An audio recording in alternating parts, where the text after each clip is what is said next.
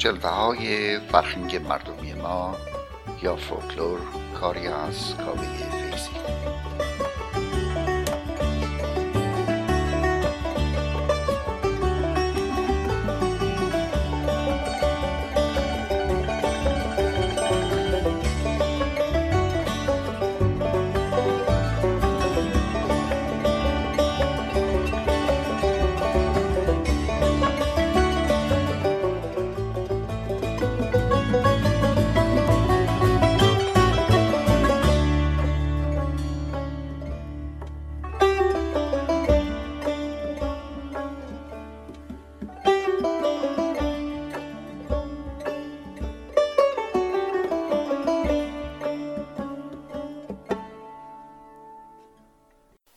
با سلامی دوباره خدمت دوستداران فرهنگ عامه و همدلان عزیز.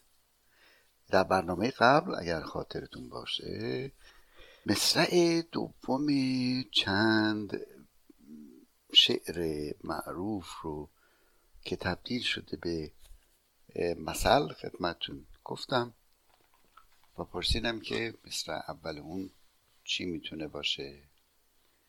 اولیش این بود از کوزه همان برون تراود که در اوست. حالا جوابش نستش که اگرچه باستی این شعر مثل یا این مثل مثل بسیاری از های دیگه رو دیگر شعرا در شعرهای خودشون هم میآورن ولی در اصل این شعر ماره باب افسله. و به این ترتیب شروع میشه. مثل اولش این هست که گر دایره کوزه ز گوهر سازند از کوزه همان برون تراود که در اوست. حالا یعنی چی؟ قدیم ها آب رو در کوزه های سفالی نگه می داشتن که این کوزه های سفالی علاوه بر اینکه منبع نگهداری آب برای نوشیدن بود در این حال چون از جنس سفال بود و تعرق می‌کرد یعنی آب از لای لایه های سفال می‌زد بیرون و بیرون این کوزه شروع می‌کرد عرق کردن و همینطور که این بخار می‌شد یا به قول بعضی تعریق انجام می‌شد کوزه و آب داخل اون خنک می‌شد. اما بستگی داشت که چه آبی توی این کوزه باشه. اگر آبی بود که بدبو بود یا خوشتم نبود کوزه به خودی خود نمی‌تونست که طعم آب رو عوض بکنه. بنابراین گفتن از کوزه همان برون تراود که در اوست. و این در مورد آدم هایی گفته میشه که خصلتشون خوب ممکنه نباشه. یعنی اون چیزی که در اصل هستند همون رو نشون میدن. حالا اگر شکل ظاهرشون عوض بشه لباس بهتری بپوشن پول بیشتری داشته باشن. اما اگر انسان فرهیختی نباشه در هر حال خودش رو یک جوری می‌تونه نشون بده در جایی. شعر دیگری که یا مسئله دیگری که مصرع دومش رو خدمتون گفتم هر دوش مال سعدیه هر دو هم مال گلستانه. از جمله حکایت های گلستان هست که اولیش این هست با سیه دل چه سود گفتن وز نرود میخ آهنین در سنگ. این حکایتی داره که این حکایت رو هم انشالله خدمتون عرض می‌کنم. چیست؟ دومیش هم این هستش که مثال این است. مرا به خیل تو امید نیست. شرم رسان نمونهشم دفعه پیش گفتم. بعضی از آدما زیاد آدمای جالبی ممکنه در زندگی دوستان و اطرافیانشون نباشن. میگن با تو رو خدا درد سر برای ما درست نکن. همینقدر که هستی کافیه. لطفی با ما نکردی خدا خیرت بده. و شعر این است امیدوار بود آدمی به خیر کسان مرا به خیر تو امید نیست شرم رسان. در برنامه امروز یک مسئله دیگری که شعر نیست. رو هم می‌خوام خدمتون عرض بکنم و چند مقدمه هم بر اونها خواهم داشت. باز در باب مسئله ها صحبت می‌کنیم. با هم به بازخانی زیبایی از ترانی قدیمی گلپونه توسط گروه رستاک گوش خواهیم کرد و بعد برمیگردیم برای دنبال برنامه.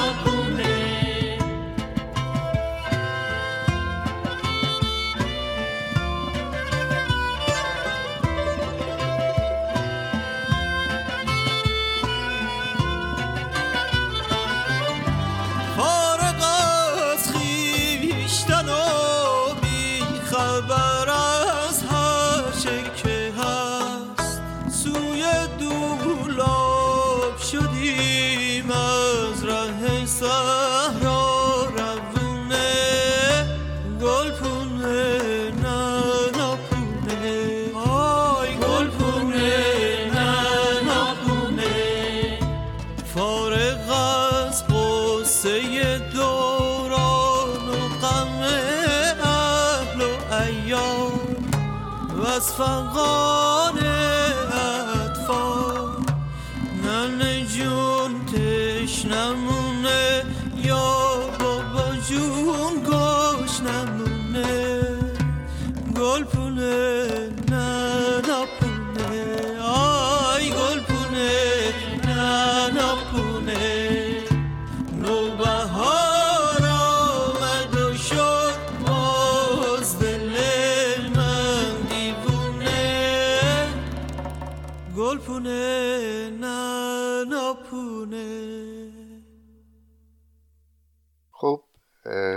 خاطرتون باشه یکی از مسئله این بود که مرا به خیر تو امید نیست شرم مرسان.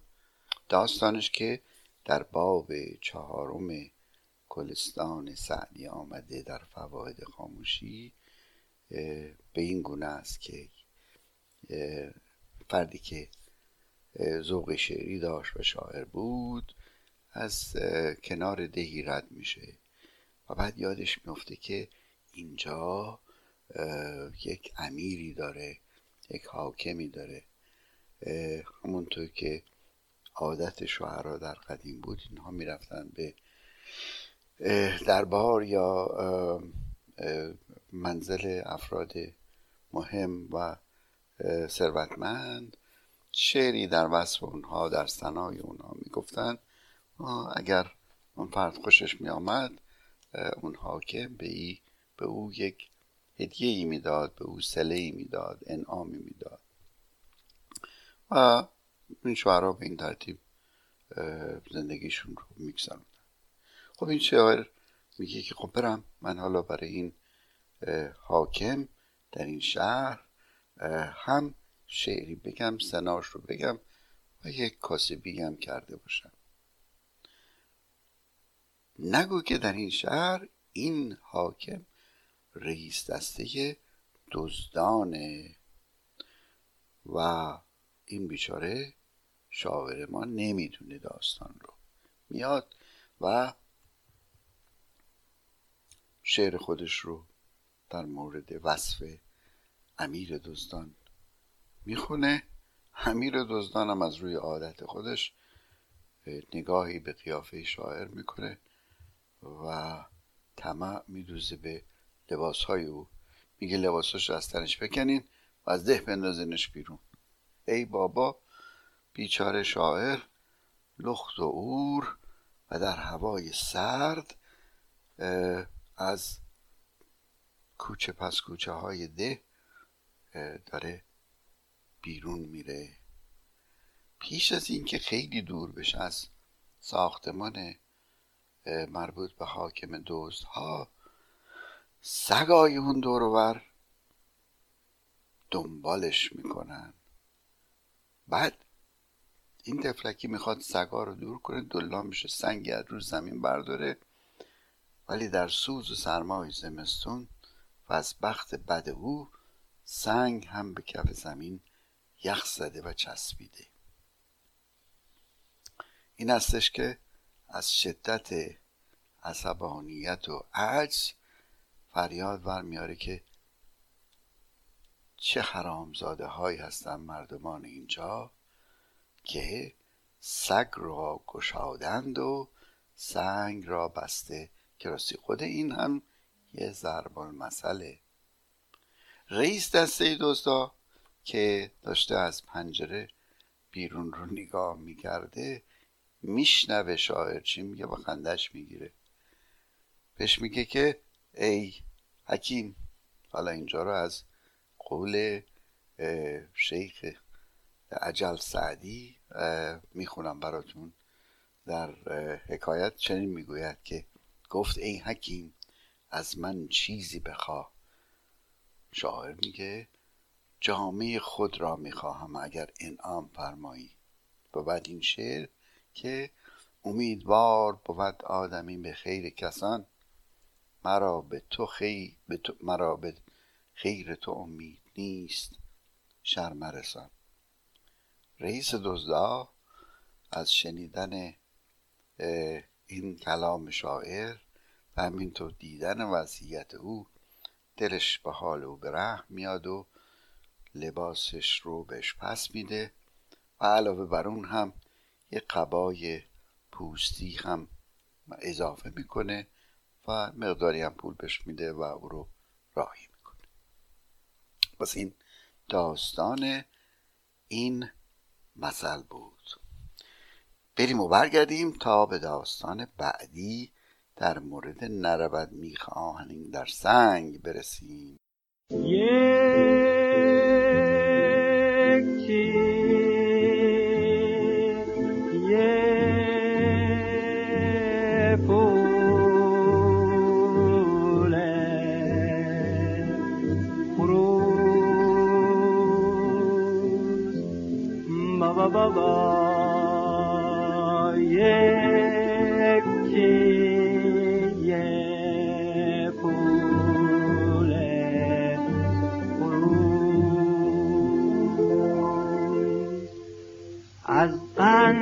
شکر ساخته ام جوجه خروس بابا جان یکی یه پول خروس ماما جان یکی یه پول خروس آقایان یکی یه پول خروس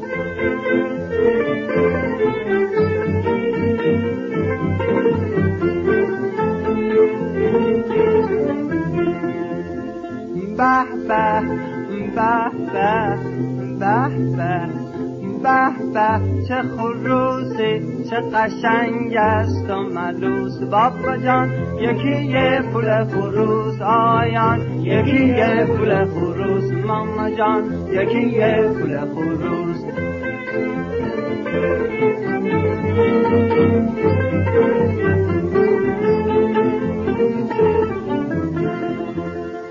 آفتاب لگن گلاب شکر آوردم. آقایون صنعت کردم بابا جون خدمت کردم.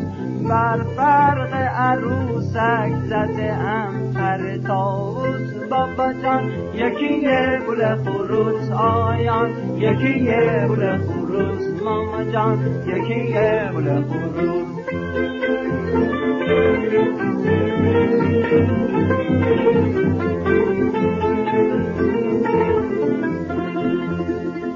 وق صاحب و علنگ و نیلبک ای بچه لجوج ای ایوج مجوج. دیگر مخور از گرانی مرغ افسوس بابا جان یکی یه پول فروس آیان یکی پول فروس ماما جان. یکی یه پول فروس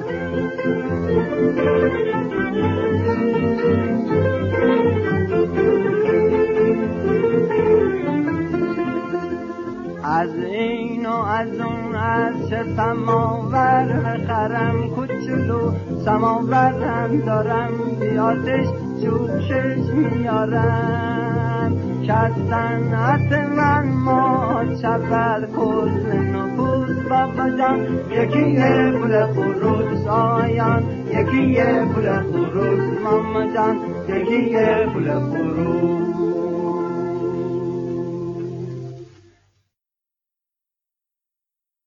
ترانه رو که شنیدی تصنیف بود به نام یکی پول خروس با صدای جواد بدیزاده ساخته اسماعیل مرتاش و سروده غلامرضا روحانی از تنز پردازان مجلات نسیم شمال و توفیق با امضای مستعار نمکدان. شما در این آهنگ در این تصنیف به حال و هوای اجتماعی و اقتصادی و فرهنگی دههای نخست قرن معاصر وارد میشید. بدیزاده سبکای غربی رو تا حدی می‌شود گفت وارد موسیقی خودش می‌کنه و در این حال که متنها کاملا ایرانی است و همینطور نواها اما ریتم ریتم متفاوتی است. مثلا در یکی از کارهای او به نام یک یاری دارم خیلی قشنگه کاملا سبک تانگوه ولی در شور ایرانی است. این آهنگ رو دیگر خواننده های ایرانی هم بازخوانی کردند. از دیگر کارهای بدیزاده مثلا ماشین مشتی ممدلین آلگارسون زالزالکه و غیره. حال بریم و ادامه مطالب رو پیگیری کنیم. گاهی موقع ها شما با یک سری آدم ها هر چقدر که بحث بکنی انگار هیچ منطقی به گوش اینها سازگار نیست و زیر بار هیچ حرف درستی حاضر نیستند که بروند.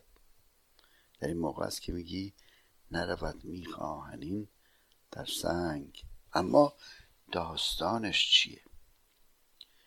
داستان از این قرار است که در سعدی در باب دوم در اخلاق درویشان در گلستان میگه که یک کاروانی در کشور یونان بار می برد بار تجاری می برد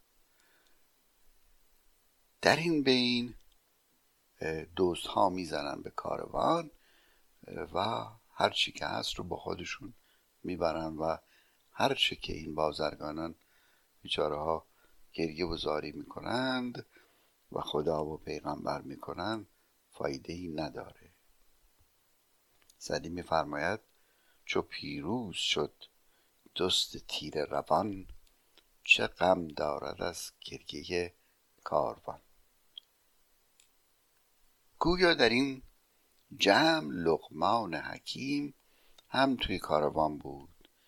یکی از کاروانی ها به لقمان میگه و یکی از کاروانیان می‌گوید که استاد بیا و این دوست ها رو این نصیحتی بکن. یک موعظه ای بکن. شاید بخشی از مال ما رو به ما بدن. حیفه که مال تجاری ما از بین بره. لقمان در جواب میگه که آهنی را که موریانه بخورد نتوان برد از او به سیقل رنگ. با سیه دل چه سود گفتن بعض نرود آهنین در سنگ.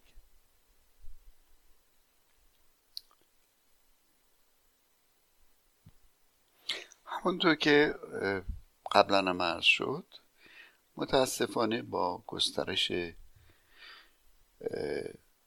رسانه های جمعی تکنولوژی که همه اینها مثبته چیزی که اتفاق میفته این استش که جوانهای ما توجه کمتری به مثال های قدیمی کردند و اینجاست که باید نهادی جایی بیاید و به طور سازمان یافته سعی در حفظ این میراث فرهنگی ما بکنه که به سرعت در حال از بین رفتنه چیزی حدود سی هزار موضوع به عنوان امثال حکم در امثال و حکم ده خدا آمده. که البته بیش از 90 درصد اونها حکمت ها هستن. یعنی مثل ها یا پند ها و اندرز هایی که کمتر معروفه و بیشتر برای فرهنگ رسمی در کتابت استفاده میشه. اما من حدود حداقل خودم بیش از 20 هزار مثل رو دیدم و که در جاهای مختلف در زمانهای مختلف استفاده شده و بسیار از اینها مثل های آمیانه است که زبان زده مردمه فرق حکمت و مثلا شاید در همین باشه که حکمت بیشتر پند هست و نصیحت هست و کلام های بزرگانه اما اون گسترش و اقبال عمومی رو نمی‌بینه که همه یادشون باشه. در گوشه و کنار مملکت ما هم می‌بینیم که مسئله ها فرم های کمی متفاوت از همدیگر رو به اقتضای محیطی که در اون هستن پیدا می‌کنن که تقریبا یک چیزی رو میگن. مثلا در جایی من دیدم که این مسئله هست که میگن فلانی خر رو گم کرده دنبال نعلش میگرده. یا فلانی اسبش مرده دنبال نعل کردنش هست. بسیاری از این مسئله ها داره به مناسبت اینکه محیط زندگی افراد مدرن شده و در حال مدرن شدنه موضوعیت خودش رو از دست میده. مثل همون نمونه قبلی که عرض کردم از کوزه همان برون تراود که در روز دیگه خیلی ممکنه در نسل جدید حتی کوزه رو ندیده باشن و نمی‌دونن که چیست با آب لوله کشی و حالا از این بگذاریم آخرین داستانی رو که می‌خوام امروز خدمتون بگم داستانی است. داستان مثالی است که زیاد هم شنیدیم. میگن از این ستون به اون ستون فرجه یعنی همیشه بایستی که امید داشت. حتی در شرایط نامیدی و اما داستانش چیست؟ می‌گویند که مجرمی رو فردی از جایی در شهری میگذشت و از بد روزگار همزمان در اونجا و قبل از او قتل اتفاق افتاده بوده. معموران انتظامی اون زمان ایشون رو در اون منطقه می‌بینه و به گمان اینکه او قاتل هست میگیرنش. و هرچه که التماس می‌کنه آقا من تازه داشتم از اون محل رد می‌شدم بیگناه اما من روحم هم خبر نداره از این قضیه. کسی باور نمی‌کنه. حکم قتلش صادر میشه و روز اعدام این فرد میارنش میبندنش به یک ستونی و جلاد آماده میشه که گردنش رو بزنه. جلاد رو می‌کنه به محکوم که آخرین تقاضای خودت رو بکن. اگه چیزی هست که ما بتونیم برات انجام بدیم به عنوان آخرین تقاضا میشه اون رو انجام داد. اونم میگه یک زحمتی بکشید. من از این ستون باز کنید و به اون ستون دیگه که صد متر اون برتر می‌دونه ببندیم میگن آخه چرا؟ میگن خب حالا این تقاضا آخرین تقاضای منه. تو این فاصله حاکم داشته از اونجا رد می شده و سر صدایی میشنوه. میاد نزدیک می‌پرسه داستان چیه؟ میگن آه این قاتله. میگه دست نگه دارین. همین الان که من میآمدم در مورد این قتل به خصوص کسی آمد و اعتراف کرد که من وجدانم ناراحت شده. شنیدم که یک بابایی رو قرار است اعدام بکنن به خاطر قتلی که من مرتکب شدم. و این فرد بیگناهه و دستور میدن که او رو آزاد کنن. و اینجاست که میگن از این ستون به اون ستون فرجه و امید باید داشت. خیلی ممنون و تا برنامه دیگه و بار دیگه که در خدمتتون باشیم.